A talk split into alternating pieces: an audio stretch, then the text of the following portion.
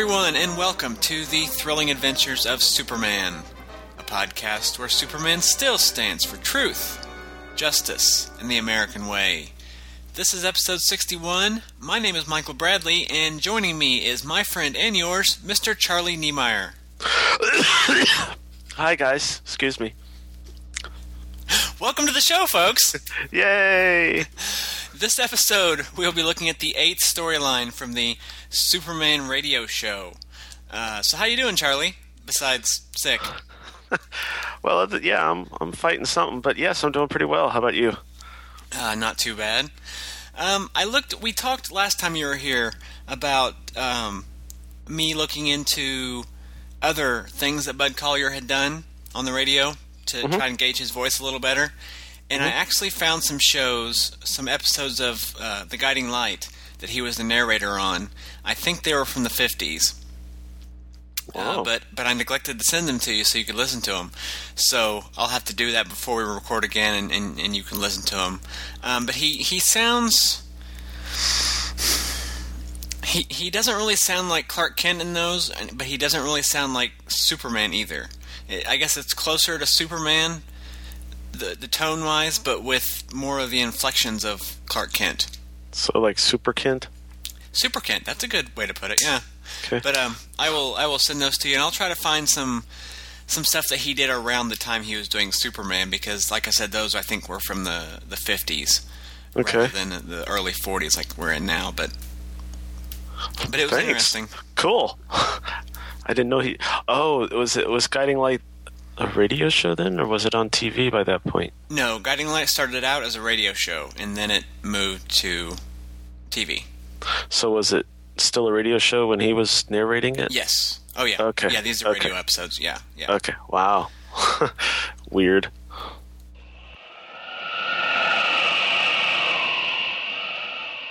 And now, folks, it's time for Who Do You Trust? Hubba, hubba, hubba, money, money, money. Who do you trust? Me? I'm giving away free money. And where is the Batman?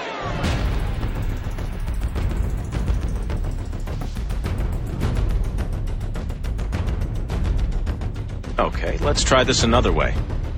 Where's Bruce?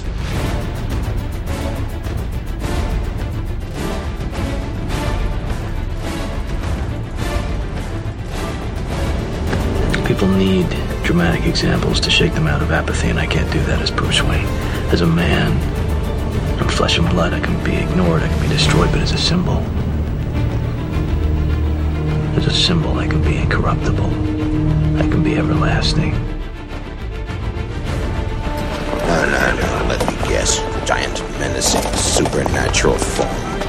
Kinda like a bat. Every punk in this town is scared stiff. You know what they say?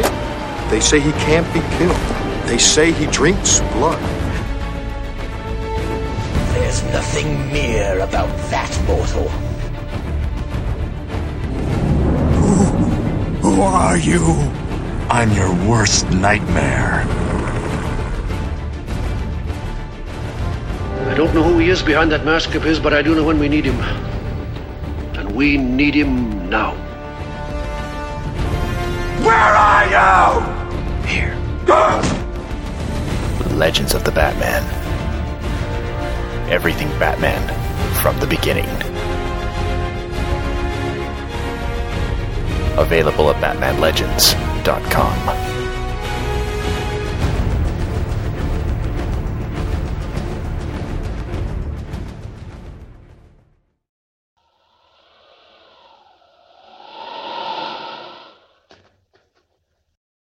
Alright, so this episode we are looking at the eighth storyline from the radio show, like I said.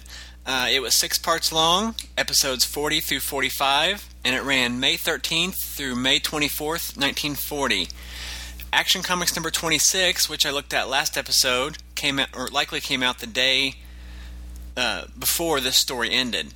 The Sunday newspaper strip was continuing that long storyline that we'll be looking at next episode, finally. Yay! The, the the daily strip was kicking off a brand new storyline that will be in an upcoming episode, and our title is Buffalo Hills. As our story opens today, Kent has returned from Bridger Field after solving the mystery of the wrecked airplane and is about to pick up a new assignment. He is in the private office of city editor Perry White of the Daily Planet, and White is staring at him across the desk in some surprise. Listen. As the episode begins, Clark is in Perry White's office, and they talk about Buffalo Hills, which sounds a bit like Mount Rushmore, but instead of faces in a mountain, it's large images that have been carved to depict the history of the pioneers. The big unveiling will take place in one week, and Clark is being sent to cover it. But this is mostly due to Buffalo Hills being in the state governed by Reform Governor Al Carson. He's been attacked three times in the last week, and Buffalo Hill's ceremony would be a prime spot for someone to try to assassinate him. As Clark is about to leave to set up travel plans and an expense account, Asa Hatch enters the office. Hatch is a well known landscape photographer, a detective, and a foreign correspondent for the planet. Hatch comes in and asks both of them to look him over to see if he looks like someone that someone would want to kill. Apparently, just a little while ago, Hatch had been shot at while trying to purchase tickets to Buffalo Hills. Fortunately, the shooter only managed to knock Hatch's hat off of his head, so he picked up his hat and headed straight for the planet to tell White. As he finishes his story, another bullet gets fired through the window of, the, of White's office. Clark runs off while Perry shouts to the newsroom to call the police and then to not call the police. And believing that he can trace the bullet's trajectory, Clark changes to Superman and heads to a loft across from White's office. And I say across, I mean across the street. He lands on a short ledge and makes his way to an open window when he sees a rifle start to poke out through the opening. With no time to lose, he jumps off the building, then flies back and smashes through the window. Superman starts asking the sniper questions, and the sniper shoots at him. When this doesn't stop Superman, a skirmish ensues, and the sniper accidentally shoots himself. As the police get closer to the room in response to the shots, the dying sniper mentions, They sent me. Flores. Carson. Get Hatch. Flores. Before he finally passes away. Before the police can get into the room, Superman takes off out the window and flies back to the planet building. Back in White's office, Clark returns and brings White and Hatch up to speed. Hatch figures that the Flores that the sniper mentioned is Pete Flores, a, uh, and I didn't write it here, but he's a gangster. Before he can go on, and not the gangsta rapper guys, uh, before he can go on, someone brings word to White that Carson has just been in a head on collision. He's survived, but Hatch believes that a trip to Buffalo Hills would be anything but dull, and quite a bit like the 4th of July. Two days later, Clark and Asa are on their way westward via train. At a way station, Pete Flores and his flunky, Dutchy Gann, wait with a suitcase containing a bomb for the train to pass. Flores explains that they have to take care of Asa and Clark so that they don't interfere with their plans against the governor, which are to go down at midnight. As the train arrives, Flores tells Gann to ride the rods, fix the bomb under car 384, and then get off at Highland Falls and meet him again at Boulder City. The train soon continues on, and Asa and Clark chit chat until Clark thinks he hears a strange noise coming from underneath the train. Asa thinks it's nothing, but Clark makes an excuse that he's going out for a smoke and goes to investigate as Superman. He quickly finds Dutchy and realizes he's doing something else besides simply going along for the ride. Leaping off as Superman, he circles back around and eventually pulls Dutchy out from underneath the train. After some Superman style convincing that he should talk, Dutchy explains that Flores had, put, had him put a bomb under the train and that he's after Governor Carson. Apparently, just leaving Dutchy in the middle of nowhere, Superman then speeds off and catches up to the train that has just left Highland Falls. With just seconds to spare, Superman is able to tear the bomb loose and throw it into the river where it explodes harmlessly. Clark soon rejoins Asa on board the train and asks if Flores would have anything against him or Governor Carson. When Asa answers in the affirmative, Clark says that when they arrive in Boulder City, they should pay a visit to the governor and let him know what happened back east. Uh, in the governor's mansion, Carson and his secretary Keegan discuss how Carson will take down Flores and his men no matter what Flores threatens to do. As Carson goes to bed, Keegan calls Flores, who threatens to kill Carson at midnight. Flores also warns Keegan of Clark and Hatch's arrival, telling Keegan to take care of them before they can talk to the governor. Outside the gate, Clark and Hatch arrive to discover the gate is locked, but there aren't any guards. Clark has Hatch look for another way in, but before he can force his way in, someone comes up with a blackjack to take down Clark. Clark just takes the guy and throws him at the gate, which knocks the guy out and breaks the lock. With a little extra force, Clark then opens the gate and hides the man's unconscious body behind some bushes before Hatch can arrive. When Hatch does come back, he tells him that it must not have been locked since all he had to do was push on it and the gate opened. They then proceed up to the house and are met by Keegan, who pretends to not recognize Keegan and sends them away. Hatch then figures that since Keegan doesn't seem to be worried about them seeing Carson the next day at the ceremony, that must mean Carson will be killed that night. So they try looking for another way to get to Carson, but are discovered by some guards. Clark and Hatch try to convince the guards that they are friends of the governor, and so the guards take them around to the door where Keegan states that he's never seen them before. Well, I hit the mute button. The guards take them around to the door where Keegan states that he's never seen them before in his life. So the guards try to rush Clark and Hatch to the wagon to get them to prison, but Clark escapes at super speed, leaving Hatch to go to jail alone. Time is nearing midnight, and the episode begins with Clark in jail. Our next episode begins with Clark in jail. It seems he decided to turn himself in in hopes of breaking himself and Asa back out again. Unfortunately, Asa has been been put in solitary confinement. Clark, meanwhile, is stuck in a cell with a guy named Monty, who mistakes him as a member of Flores's gang, who Flores was to send in to help him break out. Clark plays along in hopes of getting information about Flores's plans. The ruse works, and Monty lays out the plans that they're going to start a fire in their cell and make a jailbreak in the ensuing chaos. They will then hop into a waiting car and head to the governor's mansion, where they'll meet Dutchy and help him to abduct the governor. Monty sets fire to the mattress, and soon the entire place is filled with smoke. Clark is able to use the smoke for cover, and after knocking out the jail guard, crashes through the wall into the prison yard and takes flight as Superman, leaving Asa and Monty behind. Seeing Monty was right about the waiting car, Superman pours on the speed and quickly arrives at the governor's mansion. As Clark, he climbs into the house through the window and warns the governor of Flores's plot. As the clock chimes midnight, the governor calls for guards, but just then, Clark sees a car approaching the, approaching the mansion. With the governor still not wanting to heed his warnings, Clark knocks out the governor and stuffs him into the closet.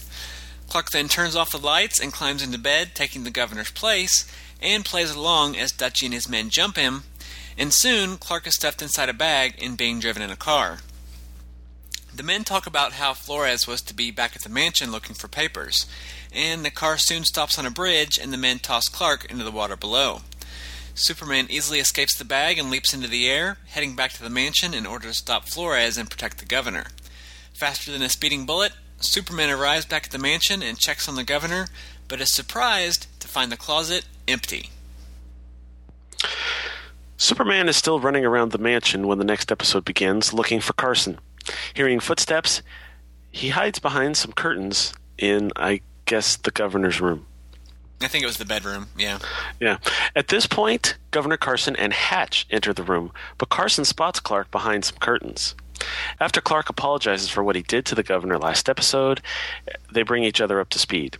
Clark summarizes the end of the previous episode about being taken by Dutchy and a friend, but fudges the story a little to avoid having to explain the whole murder attempt and getting out of the water, etc., etc. Carson then explains to Clark that after he regained consciousness, he started yelling, which got the attention of a guard who freed him. He tried calling the police, but the wires were cut. So he went down to the police headquarters in person and saw Hatch being questioned. After getting Hatch out of jail, both men returned to the mansion, and that's where they found Clark. Carson thinks that with this latest failure in attempts to kill him, things are over. But Clark, who heard Dutchy talking earlier, believes that there are more plans. Clark and Hatch try talking Carson out of appearing at the Buffalo Hills ceremony, but he won't hear of it. Then a lieutenant shows up with orders to take Carson to the monument immediately to meet the colonel. Clark and Hatch try to talk him out of it, but he refuses to listen. In return, he tells them that they don't need to go, but they insist. As they all prepare to leave, Carson thinks he spots someone at the other end of the corridor, but no one else sees anything. Then the narrator comes in and reveals that there was someone in the corridor. Keegan. He overheard the earlier conversation and snuck down to the lieutenant's car to hide a small object in the back seat, which would do its work unnoticed just as they get up into the mountains. Moving ahead to them getting into the mountains, Hatch and Carson start drifting off. Yeah, Carson. Hatch and Carson start drifting drifting off to sleep. Soon the lieutenant also starts drifting off to sleep, and the car goes right through a guardrail and off the road. Clark leaps out, changes to Superman, and flies down to catch the car after letting it tumble a few times, then flies it back up to the road. Soon everyone wakes up to see that Clark is now driving, but the car doesn't sound so good. At this point, they arrive at their destination and see that, it, that there is a light on inside. So they knock on the door, but there's no answer. Believing that something is wrong, the men bust down the door to see the colonel asleep at his desk. But upon closer inspection, he isn't asleep. He's dead. The final episode begins sometime later. It's the morning of the dedication. They have forgotten all about the dead guy, and Clark and Asa plead with the governor not to participate in the ceremony. I'm sorry, that's funny. well, they didn't even mention him again after the end of the fifth episode. Yeah, yeah. Man. But despite their warnings and the strange occurrences of the last few days, which I guess includes the, the dead guy, uh, the governor says there's no reason to be worried and that he must be a part of the historic dedication. Meanwhile, though, in a tunnel in the cliff above the Buffalo Hills carvings, Flores sets dynamite charges in the rocks. When the explosion happens, the cliff will fall right onto the governor and the crowd below. Higher in the mountain are other explosives that will start a rock slide, and then the avalanche will trigger the closer explosives, making it all look like a big accident. The plan is for Flores to set things in motion, and then he and Dutchy will jump into a waiting car and make their escape in all the commotion caused by the avalanche. Back down the mountain, Clark and Asa look for trouble but come up empty as the governor walks onto the platform to begin the dedication. Clark spots a car up on the cliff and, realizing it was the same one they used to kidnap him earlier, slips away to investigate as Superman. He recognizes Dutchy and yanks him from behind the wheel. Not wanting to suffer another round of the Superman style interrogation, Dutchy spills the beans on Flores' plot. Superman flies after Flores, but is too late to stop him from pulling the switch and exploding the dynamite. As an avalanche of rock careens down the mountain, Superman plants himself on the mountainside and uses his muscles of steel to shatter boulder after boulder and deflect the rest down the other side of the mountain, saving the crowds below. Clark then rejoins Asa below, who tells him about the rock slide and how while they couldn't see why because of the dust, something diverted the slide and that no one was injured. As the governor tells Clark the rock slide couldn't possibly be blamed on Flores, Asa remembers that someone was hurt. The car that was up on the cliff ended up right in the path of the diverted rock slide and was crushed. Clark assures the governor that Flores will never be able to touch him now, and Clark and Asa head off to send Clark's story and Asa's pictures back to the paper. Once again, Superman has served the forces of law and order, rescued the champion of good government in the heart of Buffalo Hills. The end. Yay. Very exciting, wasn't it? Yes.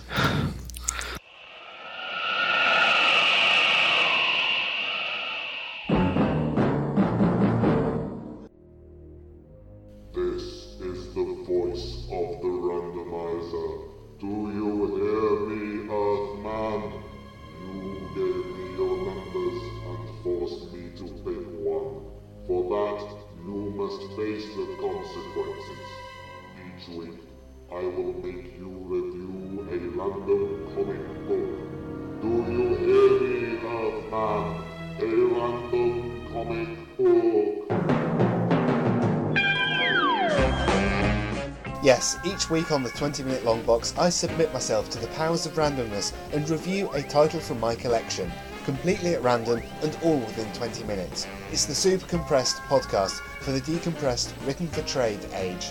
Join me, Steve Lacey, each week at 20minuteslongbox.libsyn.com or find me on iTunes.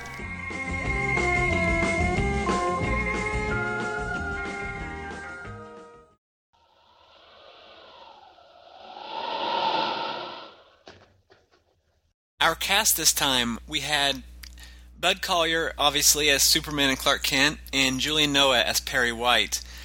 I am not completely certain who played the rest of the characters, but it sounded like a lot of the show regulars just in new roles.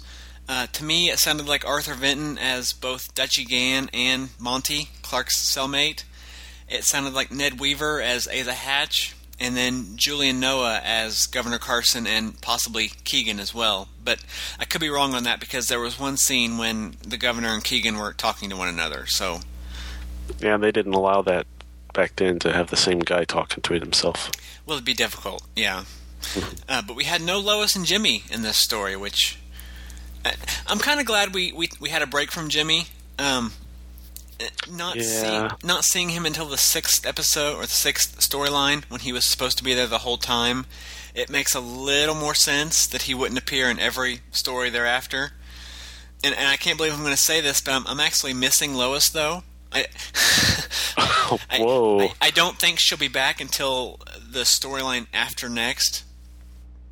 But we haven't seen her for a few storylines, and she's just kind of a a, a major part of the, the mythology to me. And it's even as much as I dislike her personality in this era, you know, I, I kind of miss having her there. But You don't like her in this era? well, I'm just kidding. You've hidden it well, though. okay. I mean, she's just very. Annoying. That's one way to put it. Yeah. A word that rhymes with itch, but can't say it on a family friendly show. She's very crazy. That that's There you go. She's she's crazy, and we'll move on. Um, uh, as good as anything else. yeah, but to get into the notes, uh, my first note was you you actually hit on me. it in your synopsis, but uh, Buffalo Hills is described as giant sculptures of the pioneers carved into the mountainside, and uh, later they actually called it a national monument. So, you know, my thinking too was that this was very likely inspired by Mount Rushmore.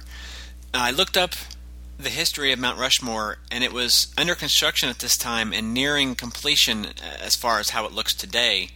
Um, Roosevelt's head was dedicated on July 2nd, 1939.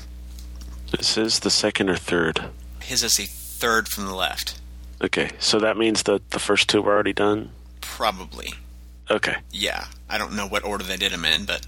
Um, Oh, well. yeah. Yeah. But um, it was, like I said, it was nearing completion as far as how it looks today because they stopped working on it in 1941, I think, because they ran out of funding. Because originally it was going to show their heads and, and bodies like down to their waist. Hmm. And then they had to stop working on it because they ran out of funding. You can find pictures online of the original. They did like a two or three times size model of it Mhm. to show and, and it, of the completed thing before they Wow. actually started carving the real thing. And uh, but you can find photos of that online. It's kind of neat. But Weird. Yeah. Cool, I'll have to look that up. Well, for some reason I've written that Hatch reminds men, but I meant me.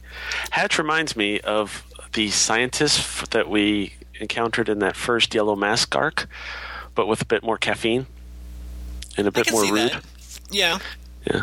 Kind of the, uh, just kind of keeps talking and doesn't mind repeating himself several times.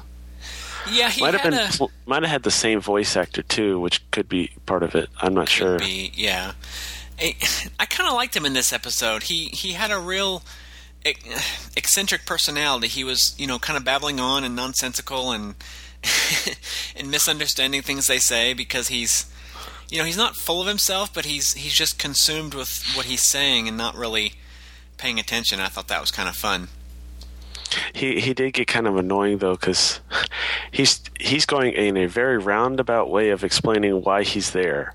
Yeah, Or He's t- trying interrupting him, trying to get him to tell him, okay, so why are you here? He's like, well, I will, but my hat. Stop. Inter- yes, stop interrupting. Mis- stop interrupting, Perry. I'm trying to get to it. Right. And it's like, well, you know, if you just get to it, he wouldn't interrupt. But whatever. Yeah. He, wouldn't listen to me back then. So He kind of lost some of that personality after the after this episode, though, and he became more uh, just kind Yeah. of plainer character, a little more straightforward. Right. Maybe a little bit when they were talking to Keegan, but yeah, after the first episode, he kind of lost that. Yeah. I did. I got a laugh though that he was uh, more concerned with himself getting shot being a news story than actually going to the police about it. because Yeah, if, if you got shot at, I, I would hope that you would go to the police before you went to your friend, The the newspaper newspaper. editor. You know, Yeah. Uh, it'd be. I'd put it on Facebook first. You can. OMG, got shot. yes. No, that'd be on Twitter. Facebook would be like, "Oh my gosh, it just got shot at." Yeah. Watch the news tonight. You might see me on the my face. OMG, just got shot. Hashtag ouch. Yeah. Hashtag attempted murder. It cracked me up though when when Asa asked Perry how long before he went to bed, and Perry replies, "Me or the paper." Yeah, that was. Yeah, that was pretty good. Um, Now I have a question. Um, Asa says something about arriving in the metropolis. Does that count as this being named Metropolis? well, he Not says he says I arrived in this metropolis of yours. Uh, metropolis is a term that can be used for a big city and not necessarily as the name of a city. I mean, you can call Chicago a metropolis. So, and it was, I think it was used that way a lot in this era that the radio show came out, and I think that that's kind of kind of how I took it that he was using it here. But either way, this is the first time they've used that term on the show Right. because we still don't know what the city is that Superman or where the Daily Planet is. As far as the radio show is concerned, anyway. Well, right, right, right. As far as the radio show is concerned, um, which I just find incredibly weird. I don't know why they haven't named it.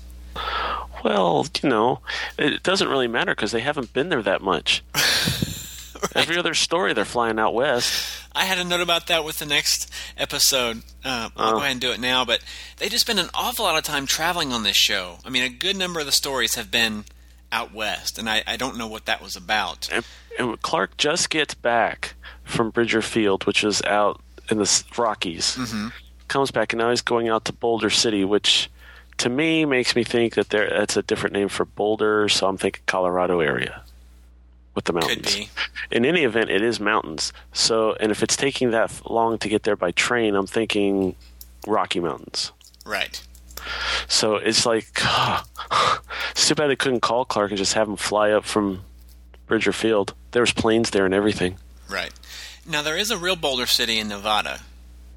Oh, really? Yes. Are there mountains there? I don't know. Oh, okay. Probably not many, being Nevada, but uh, I could be wrong. I've never been to Nevada. Hey, me either. I'm looking on Wikipedia or Google, but Well, while, while you're looking that up, I'll just while you're looking that up, I was just going to point out to you that um, I think in all the episodes we've listened to so far, that Hatch is probably the first one to, on the show to give Perry White any kind of crap. It's just everyone else is usually yes, Mr. White, right, Mr. White, and this oh okay, first person on the good guy side to not give Perry White crap. Put it that way. right. Yeah, I'll agree with that. It it seems like he's the first one we've seen that's been kind of a peer to Perry White. Because Exactly. the rest of them are like Clark or Lois, who are a younger generation or, or working for him, or what was the Elsie Beecham came to visit, Mm-hmm. you know, and her dad was a friend of Perry's, so she would say Mr. White. You know, that's Exactly. understandable. But yeah, I can understand that. And uh, I also noticed in this episode we actually get to hear Clark changing his clothes as he switches to Superman for the first time in a while. Usually it's just been kind of voice change, so he must be Superman now. Oh, I missed that. Where was that? When he Uh, went when he's the bullet or get the yeah, when he's yes, when he's leaving Perry's office, you can even actually hear the shuffling of the clothes. Oh, I missed that. I'll have to re-listen to it. That's a good catch. Thank you. Now then, out of sight in the hall. I think it's time Clark Kent changed into Superman and did a little detective work. If that was a bullet, I know just about where it came from. Now, out of these clothes. There. Up with the window. And out we go. Out and away. But yeah, I've been. That's one of the things that's been annoying me the whole time is that it's just like I mean, I know technically he has super speed, so it can be that lightning quick. But this time we actually go back to he has to switch to you know switch to Superman, and we actually hear it happening Right. Instead of just the voice change to be the indicator. Well, in the comics, they haven't really used the super speed transition at all that I can think of. They haven't really gotten there yet. Right. He just changes in the alley or goes home and changes, and It's nighttime. Might as well go change to Superman. I thought Superman tracing the bullet back to where it came from was pretty awesome, and I like that he did it by saying that it came from you know across the street and, and below, and not by using his super senses to say my super senses tell me the bullet was fired from 50 yards away at approximately 30 degree angle. you know, he he just said okay, it's coming from over there, and then I'm sure he used a super sense or super eyesight or, or something to, to figure it out, but Oh yeah. you know, it was. I, I just thought that was really cool that he was able to trace it back to where He it it was from. across and down. That was Yeah. pretty. Yeah. Uh, did you have anything else on episode forty? I don't. Okay. Uh, let's see. episode forty-one, we we are introduced uh, to Pete Flores, who is a guy with a Spanish surname and described in the opening narration as a Western bad man, and it sounds like he has a French accent. Yeah, that I was gonna say that didn't sound like a Hispanic accent or a Spanish accent. I don't know what that was. as the story goes on, like in the later episodes, it starts to sound a little more like broken Spanish, Mm-hmm. but it's not a very authentic Spanish accent, I don't think. Yeah. Um, Clark Kent went to the smoking car, Mm-hmm. and this makes sense. Um, it, it it makes sense as a well, as something to say to get out so you can change to Superman, but also or excuse is the word I'm looking for. Uh, but it also makes sense for 1940 because the whole thing about smoking and the lung cancer and all that wasn't as much as well known. So Right. smoking was more casually accepted. Mm-hmm. So it makes sense for back then, but from for someone that's you know listening to it now, it's like blasphemy. And we've seen Sm- we've seen Smark, we've seen Clark smoking in the comics, smoking a pipe at least twice. Right? Yeah. Well, yeah. Back in those days, I mean, heck, Bruce Wayne smoked a pipe all the time. Bruce Wayne, uh, Bruce smoked in like every issue up until you know the the 1941 or so, somewhere in there. I don't know exactly when he stopped, but every Yeah. issue you saw Bruce Wayne, he had the pipe in his mouth. At least there seemed always seemed to be at least one scene where he was sitting there in his uh, smoking jacket with a little scarf, and he had the pipe Yeah. going, whether Dick was there or not. Yeah, So not only was he killing himself, but he was killing Dick as well with the secondhand smoke. Uh, my next note is something else that uh, is because it's 1940, but uh, it, uh, um, the noise that they were hearing under the train car surely was mighty queer. and unfortunately, Yeah. these days it's taking a different connotation. So they yeah, use, that's just one of those things I've- of the. I noticed them use. I noticed them use it quite a bit throughout this whole little story arc, so Mm-hmm. that was interesting. I think he's used that term earlier in earlier episodes as well, Probably. uh, but I could just be remembering this one. But I even remember a comic story where he's where Clark's trying to take uh, invite Lois out for a date and says he knows he wants to take her to a gay place, right, and it's just the connotation of the times. yeah, language evolves, and and you just have to understand that when it was written or Mhm. performed, it you know it. it it meant something different. So exactly. Uh, before they get on the train, though, I love, I really love that Flores mentions Chip Denelli or Jip Denelli, whichever it was, and Clark's involvement in that case. Mm-hmm. There- There's a real sense of continuity on this show, not necessarily how we think of it today, but it's more than just one unconnected adventure after another, like you know, typically in the comics of this time, or even the newspapers. And it's just cool how they reference past stories to give you a sense that it's an ongoing narrative, but they don't make them requisite to understanding, you know, this particular story. Right, which is good since, um, unlike comic books or something, it wasn't exactly easy to go back and listen to old episodes because it was pretty much play it once and it's, you know, you won't hear it again. Mm-hmm. Yeah, they didn't have just we're just lucky that it's meant that uh, they've survived enough to this point in time that we can hear it again and talk about it. Yeah, and we yeah, it's we're very fortunate that as many of the Superman radio shows have survived as they have because uh, very few other radio shows from this time have a comparative number of episodes Mm-hmm. that still exist because they just weren't saved. Um, Flores tells Dutchy to ride the rods on the train, and I Mhm. actually had to look that up. Apparently, it means to hitch a ride on the, the braking mechanism that's underneath the train. It's one of the methods that hobos used in the late 1800s and early 1900s to, to travel on trains. So I thought that was kind of interesting. Mm. Doesn't sound comfortable, but sounds like a good way to get going somewhere. Apparently, it was very dangerous because you risked getting under. If you know, you're jumping under the train, basically. Yeah, and if you fall off, you're probably going at a pretty good clip that you're probably going to get like just smeared. Right. Yeah. Um, when um, Clark goes to change to Superman, though, there's a nice vocal transition on that. Mm-hmm. It's not just mid word, but it's mid sentence. It's a slow, gradual thing over the course of a whole sentence. Yeah. It just sounded really cool. It wasn't just a sudden, you know, this looks like a job for Superman. It was a slow, gradual. Oh, that was just awesome. Yeah. It, it's it's it, it's it's hard to describe or, or replicate just the way he was able to do it as he was talking. You know, and it's not word by Uh-huh. word. It's it's as he's saying the words, he's lowering his voice, and I I don't know how he did it. Well, He was he was a professional. I guess so. Yeah. Mighty queer, if you ask me. I could have sworn there was someone under the car making an adjustment with tools. Wonder whether Superman should investigate. Ah, wait.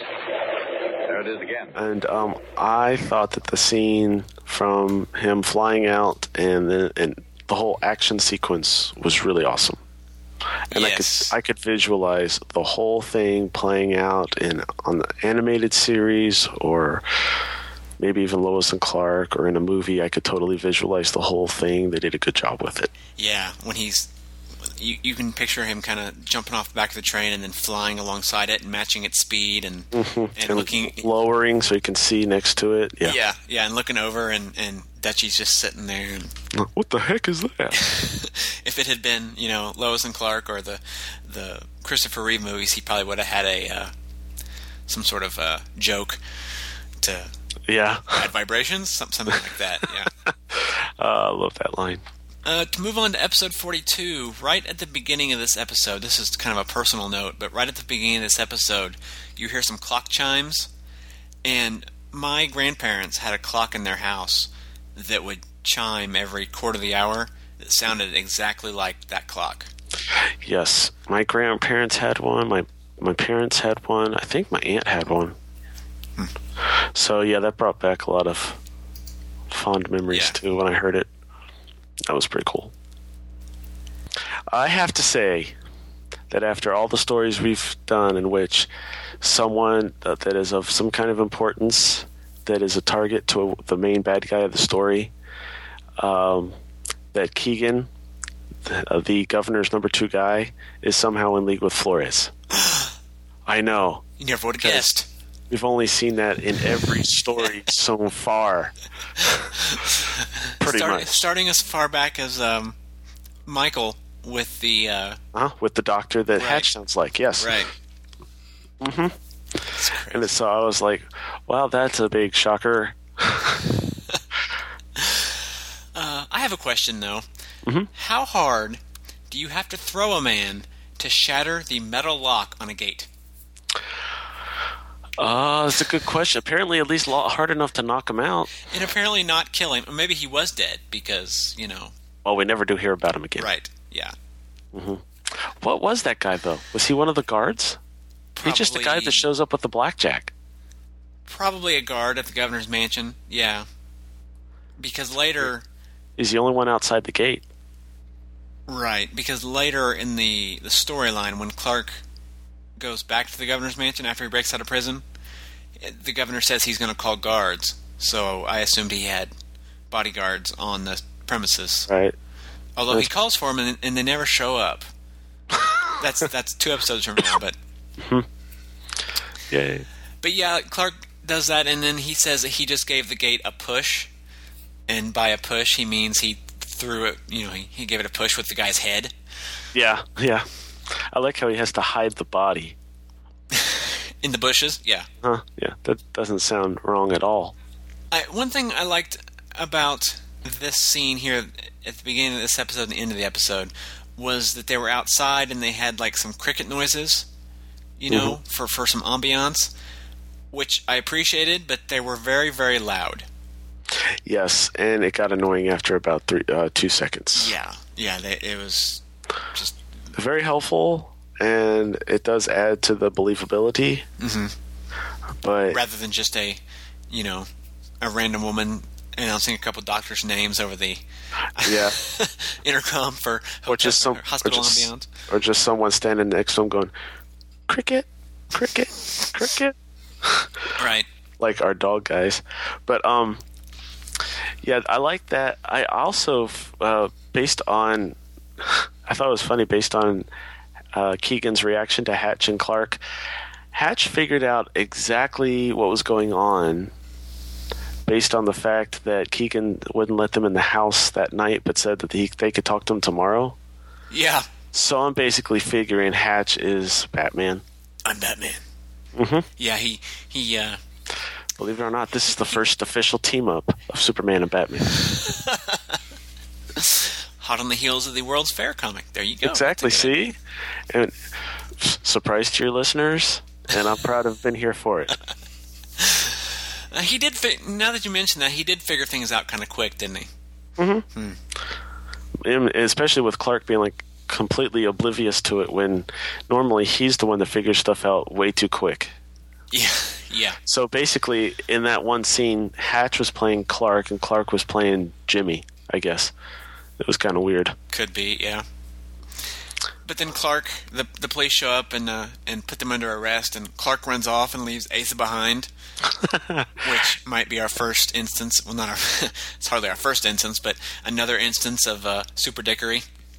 Yeah, I also I had to, I thought it was kind of funny because of the way Hatch was earlier. It just seemed like kind of funny that he'd end up getting arrested and Clark just says bye bye. Right.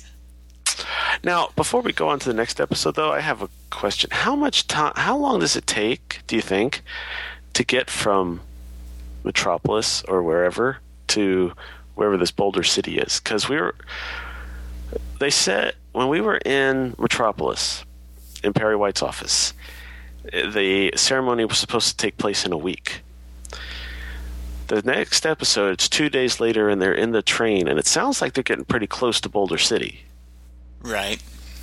But somehow between then and this episode, the ceremony is supposed to take place the next morning. Well, So now I could understand maybe the, if a train took that, you know, took six days to get across the country. It's just kind of weird. That then again, it's the hmm. radio show, and they've never been that good with time. But the fact that they actually are mentioning it kind of doesn't help either. let me look something up real quick here. Folks, he's googling. Let's say Metropolis is where New York City is. Okay, a train leaves Metropolis, going 45 miles per hour to the east. A train leaves Denver, going 55 miles an hour and heading Okay. same according, direction.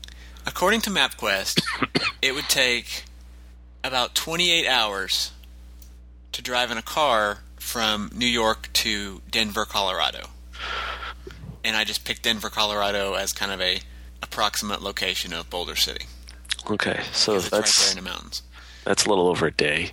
Well, yeah, 28 hours if you drove it straight through, yeah. Mhm. So I would I say would- it would take at least it would take at least a full day for a train in I think the- 1940. I don't know how. It's hard Yeah. to say. I don't know how fast trains traveled then, and Well, if it if we can base it off our first story of the show, I believe that that one train was going about that that train that Superman was trying to catch up to was going at about 90 and he was laughing at it going that slow. well, let's just say uh, uh, Sorry, I'm say 24 you. hours. Let's just say 24 hours. Okay. So if it was two days later, a day for the travel. Yeah, you're right. There, there's a little bit of wonkiness there. hmm Not a huge deal. I was just curious. Well, wait though, the- no, because the ceremony was a week away, right? Yeah, and this is the night before the ceremony when they go to talk to the governor, and they're saying that they're going to talk to the governor as soon as they get to town. Their train ride took like a week. Hmm. Okay. I don't know. I'm just I, I don't know. I don't. I don't just remember them. noticed. I don't remember them saying that it was the night before the ceremony when they got there. I could be wrong. I think the idea was. Let me look at my. I'm pretty sure the idea was that when Keegan said that he couldn't see them, that he can talk to them tomorrow for the ceremony. Hmm. Okay.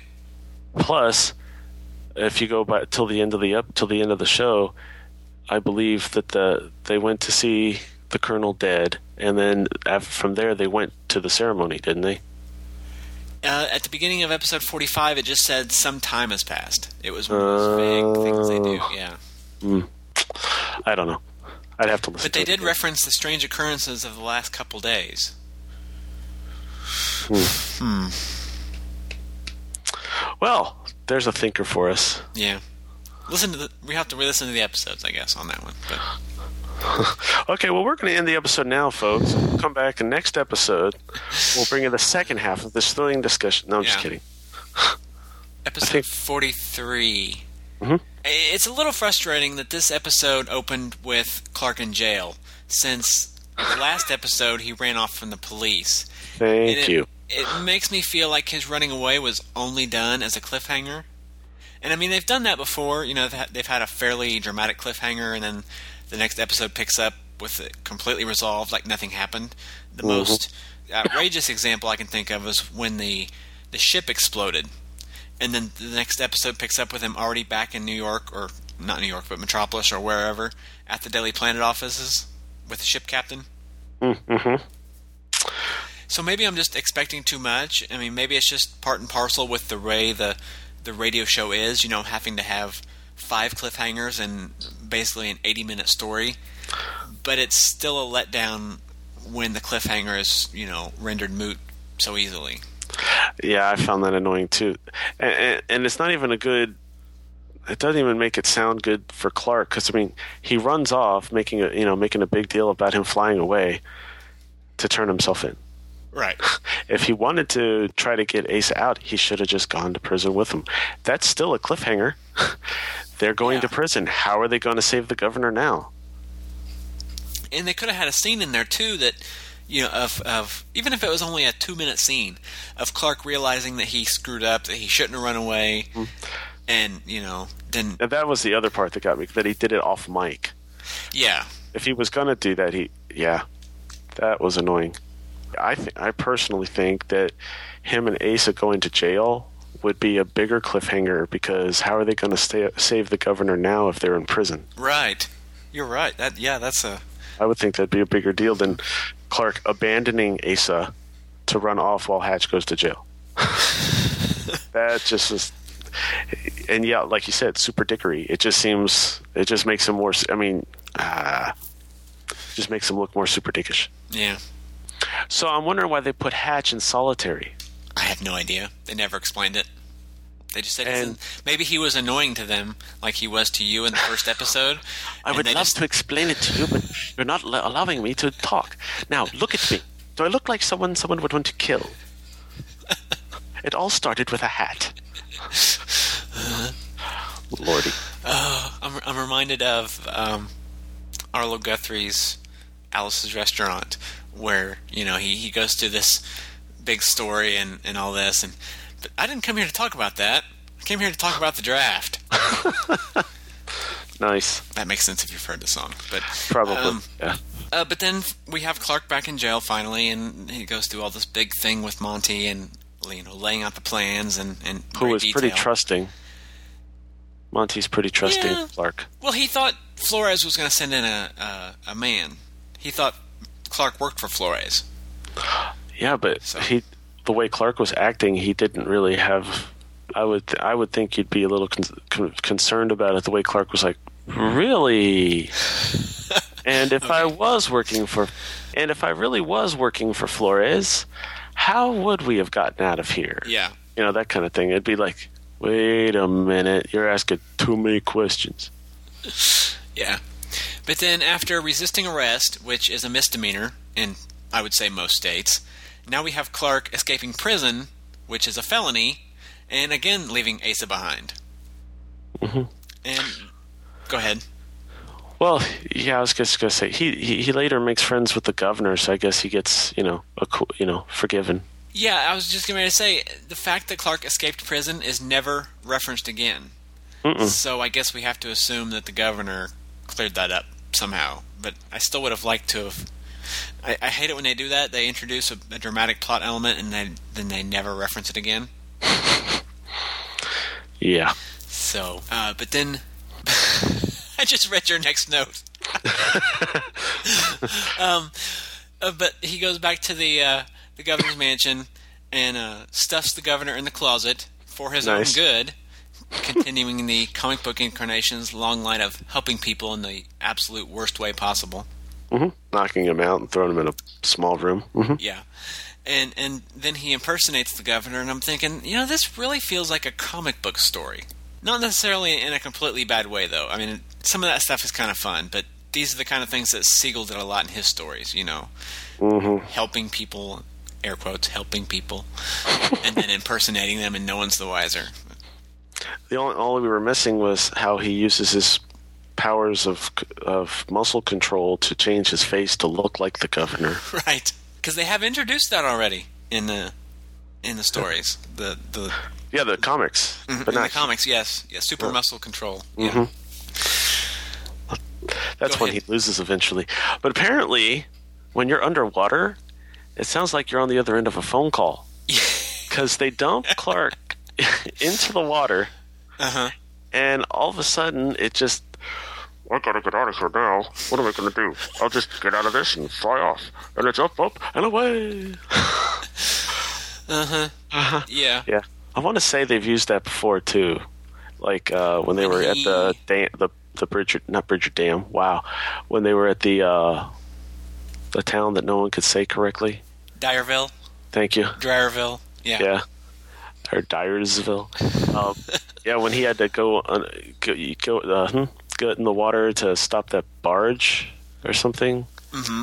Was that Um, was that the Dyerville story? Yeah, part of it was the there was a barge hit, hit heading for with an explosive on it, I think. Okay. but um, that could have taken out the bridge. Right, I would okay. say. Right. But um, yeah, when I think when he was underwater, it did the same thing. Yeah, and I think we complained about it there too. Yeah. Yeah, it's fun to make fun of because it's so weird. You're not going to hear you. Yeah, Part of that is just they just didn't have the technology in 1940 to you know to do the fancy sound effects like they do today. But well, still though, in the water you wouldn't hear anything, so it's kind of hard. Otherwise, you hear. so. And maybe- out the water. maybe that's the sound of his inner monologue. Maybe that's when There he's talking to himself rather than talking out loud. I don't know. But he, That you would think he would talk to himself a lot more than he does. and not on the phone. Right. Yeah. Mm-hmm. But that's all I had for that episode. Yeah, me too. Moving on to episode 44, I really didn't have many notes for this episode because it was Me neither. it was mostly all exposition, catching catching up. You know, the, the first two thirds of the episode are just the governor, Asa, and Clark catching themselves up on the events of the last four episodes and filling the listener in on stuff they didn't know till now, which really, to be honest with you, wasn't very much. Would this have been? No, that wouldn't have been a Monday, would it? This probably would have This been, would have been a Wednesday episode, yeah. Yeah. Hmm. It's weird. Apparently, there's seven N's in exposition. By the way. Mm-hmm. Mm-hmm. And six X's, Yes. but only one E. Only one E. Mm-hmm. Um. Let's see. Do I have? What do I have? Oh, okay. So Clark is supposed to be looking, or actually, he's Superman at that point. Is supposed to be used looking for Carson. You would think someone with all those super senses, such as the telescopic vision that he uses later on, could And, and use they, his they specifically point out that he has Uh-huh. telescopic vision. exactly that he could use his you know combination x-ray i can see in the dark vision to see that carson is not there Yeah. But, Instead yeah. of yeah, yeah, I kind of thought of that too, but I just didn't make a note about it. And then um, I thought it was interesting that Clark jumps out of the car, but he lets it tumble down, and you can actually hear it hit stuff while he's saying, "Well, it's got a steel body; it should be okay." As he's flying down to try to catch it, he waits till it gets into a clearing. You know, it, apparently it busts through a bunch of rocks and trees. but once it's clear of that, then it's okay to catch it. He likes to challenge himself. Yeah, It's nothing if you can just catch it. You have to wait till there's a severe threat of death before you actually catch the car. Exactly. And then you fly down, counting out how many feet you've got till it hits the the ground below and stuff. Yeah. Right. Until the car hits the, the. Of course, the first few times he tried that, you know, the, the car hit the pavement. He's like, ooh, mm-hmm. should have tried a little sooner. But, you know, can't break an omelet without breaking a few eggs, so. Exactly. You can't make an omelet without breaking a few eggs either, because you said you can't break an omelet, and that would be weird. You're absolutely right. Yes. I actually had a question about the that though. Did mm-hmm. Flores or Keegan tamper with the car? Is that what made it fill the cabin fill with carbon monoxide? I think that was what that small object thing was. Okay. Something that put out either a knockout gas or carbon monoxide or something. And Okay. it sounded like they had the windows down, so it really didn't affect them, except for um, since they were in the back seat, Asa was getting tired. Uh-huh. But then when they got up into the mountains, apparently they said it was getting sharp, so I'm guessing that means cold. And so the officer, the police officer, rolled up, the lieutenant rolled up the windows, which made it easier for everyone to uh, be overcome by the gas. Right. Except They don't- Superman, who doesn't. yeah, and he's completely oblivious to it. it. right.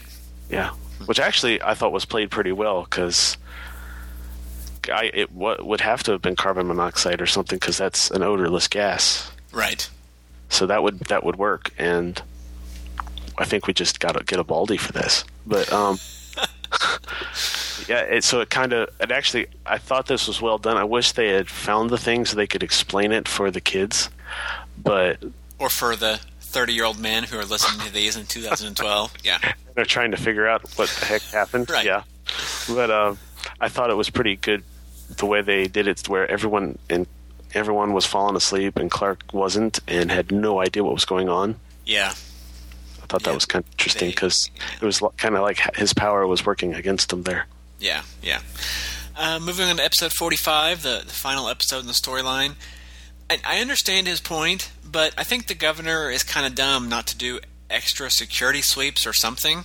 Mm-hmm. But then again, he said they had extra guards around, and I realize we're in a, a heightened sense of awareness as far as our security is concerned these days than in 1940. So, yeah, extra guards is probably like two. right. Yeah. Um, let's see. Do I have a note? I have. I actually wrote a note while you were talking, so but mine can be later. Mine are both later. Okay. Uh, but poor Dutchy, this is the second time he's been harassed by Superman in the storyline. He, he he talked a lot faster this time though, which is probably good since we're more than halfway into the final episode and we got to Mhm. start wrapping things up. Exactly. We got a lot of stuff to write in this last little bit, so you got to talk fast, Dutchy. Yeah, and I'll actually have a further comment on that that we'll Okay. get to in the overall notes. But um, Uh oh. Okay. Here's here's my thing. Uh, Superman diverts the rocks, right? right, And he diverts the rocks, and ironically, they hit the car. Mhm. So I'm wondering if we're supposed to take from that that that was the only direction he could hit them in, or if he did it purposely to take out Flores and Dutchy. I took it that was the only way he could hit them because he said something about there being a uh, not a ravine, some some place over there that he was he was knocking them into that. Some kind of like Okay.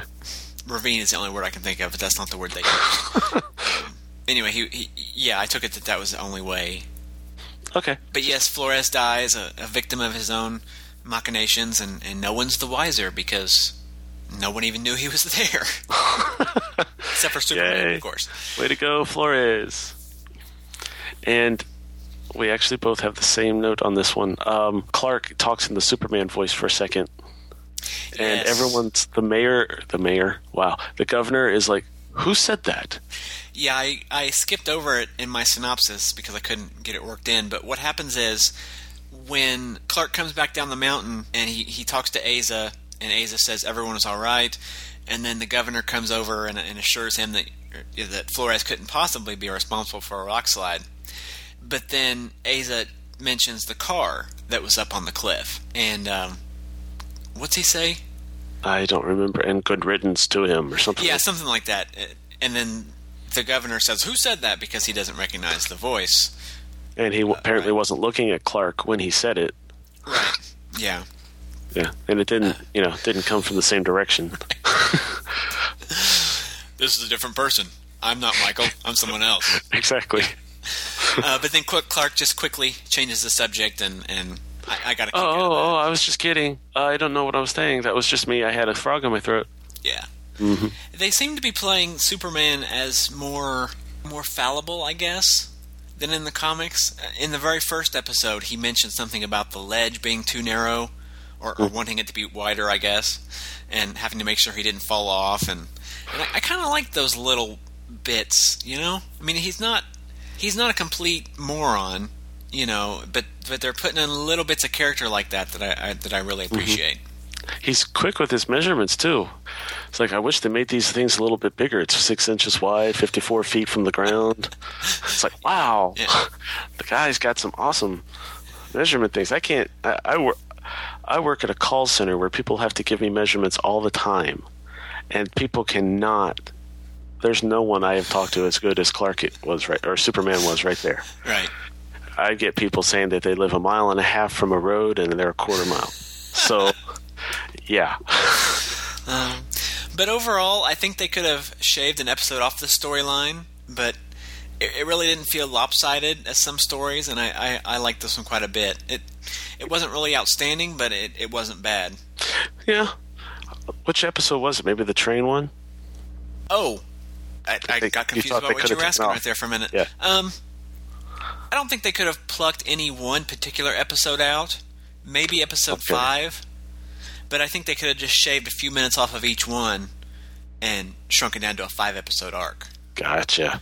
Uh, Gotcha. they, they seem to be stuck in this. We have to have six episode storylines, or that one was three, I guess. But um, and that's you know that's what they wanted to do, and eventually we'll get different lengths and stuff. But right Mm. now they seem to be wanting to start on a Monday and end on a Friday. So Like Solomon Grundy. Solomon Grundy want pants too. Exactly. I would have tried that. saying that, but uh, that would make me cough. Yeah, yeah. Um, but yeah, it just pedestrian is a word that keeps getting stuck in my mind. But I don't want to use that word to describe this story because it's got disparaging, con- you know, connotations. Like I said, I liked it and I didn't have any major issues with it. It was just a little more grounded or, or maybe even common than a lot of the stories to this point where we've had you know the wolf and the yellow mask and these over the top villains or we've had you know Hagen last storyline who was making airplane engines melt Yeah, this is just uh, I mean, not that it's a small story, but that someone's trying to kill a governor. But I totally see what you mean. I mean, that's one that police could take care of, or Yeah. Dick Tracy could take care of, or any Green Hornet, anyone else on the radio at this point. It didn't really feel like a comic book story but it felt closer to a comic book story uh, of this time than most of the radio arcs to this point. But like I said it was it was in a good way.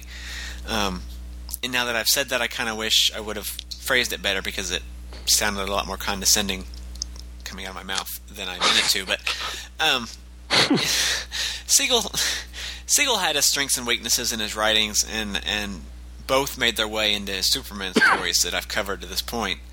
But this one felt like it was taking more from the good stuff rather than the not so good stuff. And I, and I don't really feel like the radio show was intentionally taking things from the comics. I mean, more than likely it was the other way around, but comparatively speaking, they are using those as a springboard for story ideas, I think. Or they should be anyway. Uh, They should be, right, yeah. So hopefully that makes sense. Close enough. I kind of like that Clark didn't know. He really didn't know there was anything going on as far as the Flores plot until really part four. You know, you've got you've got all these things going on kind of behind his back, and and time's ticking down to when it's going to happen, and Clark isn't even aware yet. So that was kind of neat. And Mhm. yeah, it was it was really convenient that he just so happened to get stuck in the, in the cell with the one guy who could tell him everything. but but even then, he doesn't have the entire plan laid out for him. You know, he he he knows about the abduction, but he doesn't know necessarily about the the explosion at the Buffalo Hills monument. So even though he might know or, or strongly suspect that Flores is up to something, he doesn't know what or how to go about finding that out. So, and even in the last episode, it was just sheer chance that he recognized the car. So this storyline was very, very different in that respect, and I, I really liked that aspect of it. Yeah, he was very lucky. Yeah. Did you Actually, because the governor was very lucky that Clark was lucky.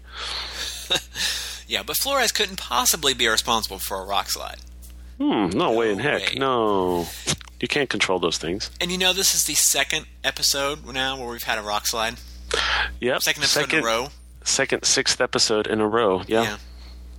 Uh, did you have any further comments about the storyline, or Uh, not really. I think you covered it. all right? Well, these episodes have never been released officially. Boo. Boo.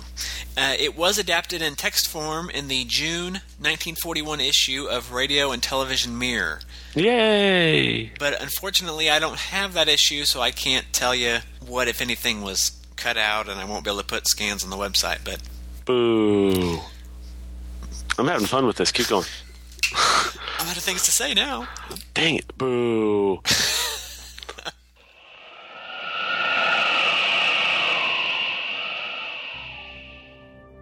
You are cordially invited to attend a podcast that observes the unfolding events of history.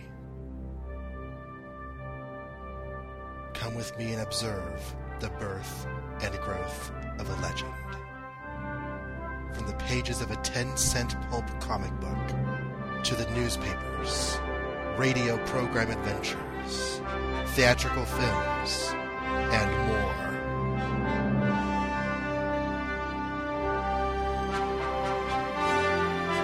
Witness the dawn of the superhero.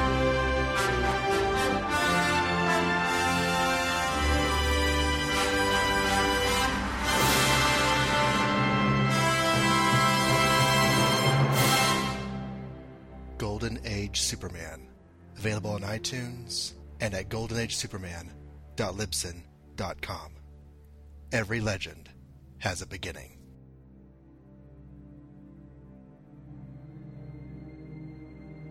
Okay, let's get this show on the road, gang.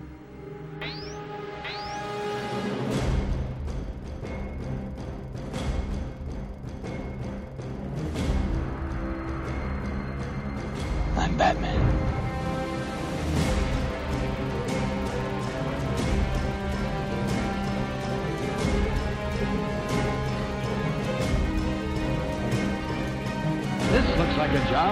Superman.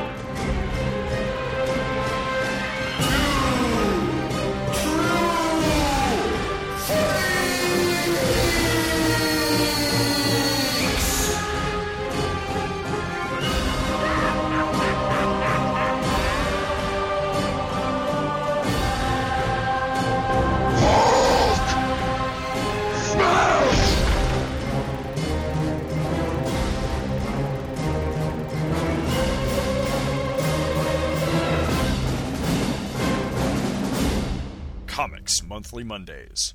Available the third Monday of every month at twotruefreaks.libsyn.com.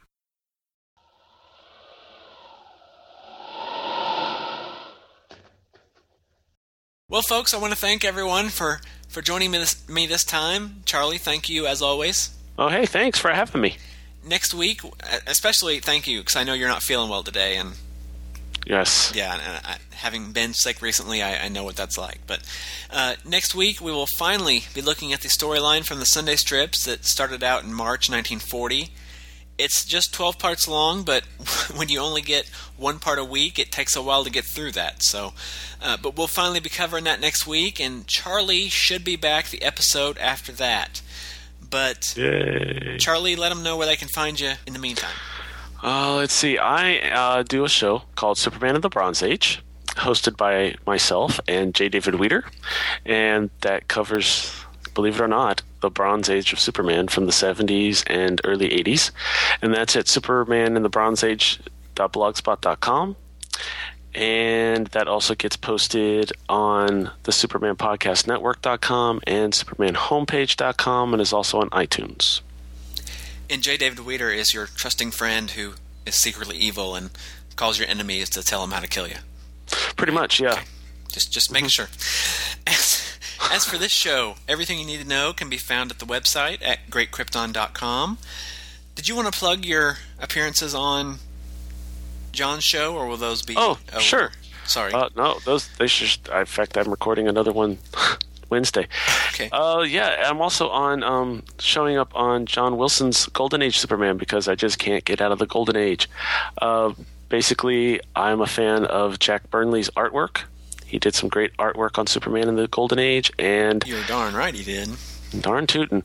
So I'm helping I'm helping John cover some of the Action Comics issues that he did for a short time, uh, and so I'm appearing on. Actually, I guess it's regular episodes because it's every month. So uh, he does his show just about monthly these days. It's goldenagesuperman.libsyn.com, and it's also gets put on gets wow. I put an SH in there. It also gets put on Superman homepage and the Superman Podcast Network and iTunes as well. But like I was saying, the, the site for this show is greatkrypton.com. Uh, there you'll find the RSS feed and the iTunes link, as well as links to the show's Facebook and Twitter pages. If you have questions or comments, uh, feel free to email me at thrillingadventures at greatkrypton.com. Please don't forget to check out the Superman homepage and the Superman Podcast Network. You'll find lots of awesome Superman related content on both sites, uh, not to mention updates whenever this show or, or Charlie has new episodes, so please check them both out. As always, Superman was created by Jerry Siegel and Joe Shuster and is copyright DC Comics. So thanks again for listening to the Thrilling Adventures of Superman, and we'll talk to you later. Goodbye. Bye, everybody.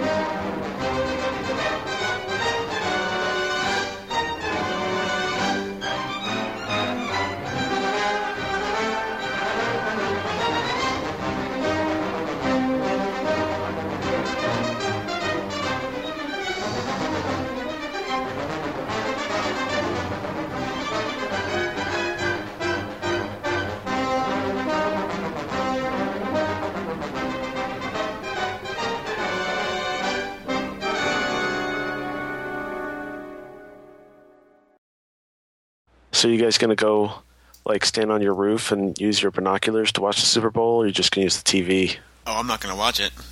Ah, Yeah, I'm not. I'm not really that much into it. sacrilegious. Yeah. If it was the Colts, I I would probably watch it, but only because it's the Colts. Well, you can pretend one of them's the Colts. They wear the same colors. Yeah. And and there's a Manning playing quarterback. So See, he's like he's like Peyton, but he's, younger. He's and, almost like Peyton, but yeah. he actually played this year. So yeah. Oh, snap on a stare. yeah, I went there. Mm-mm-mm.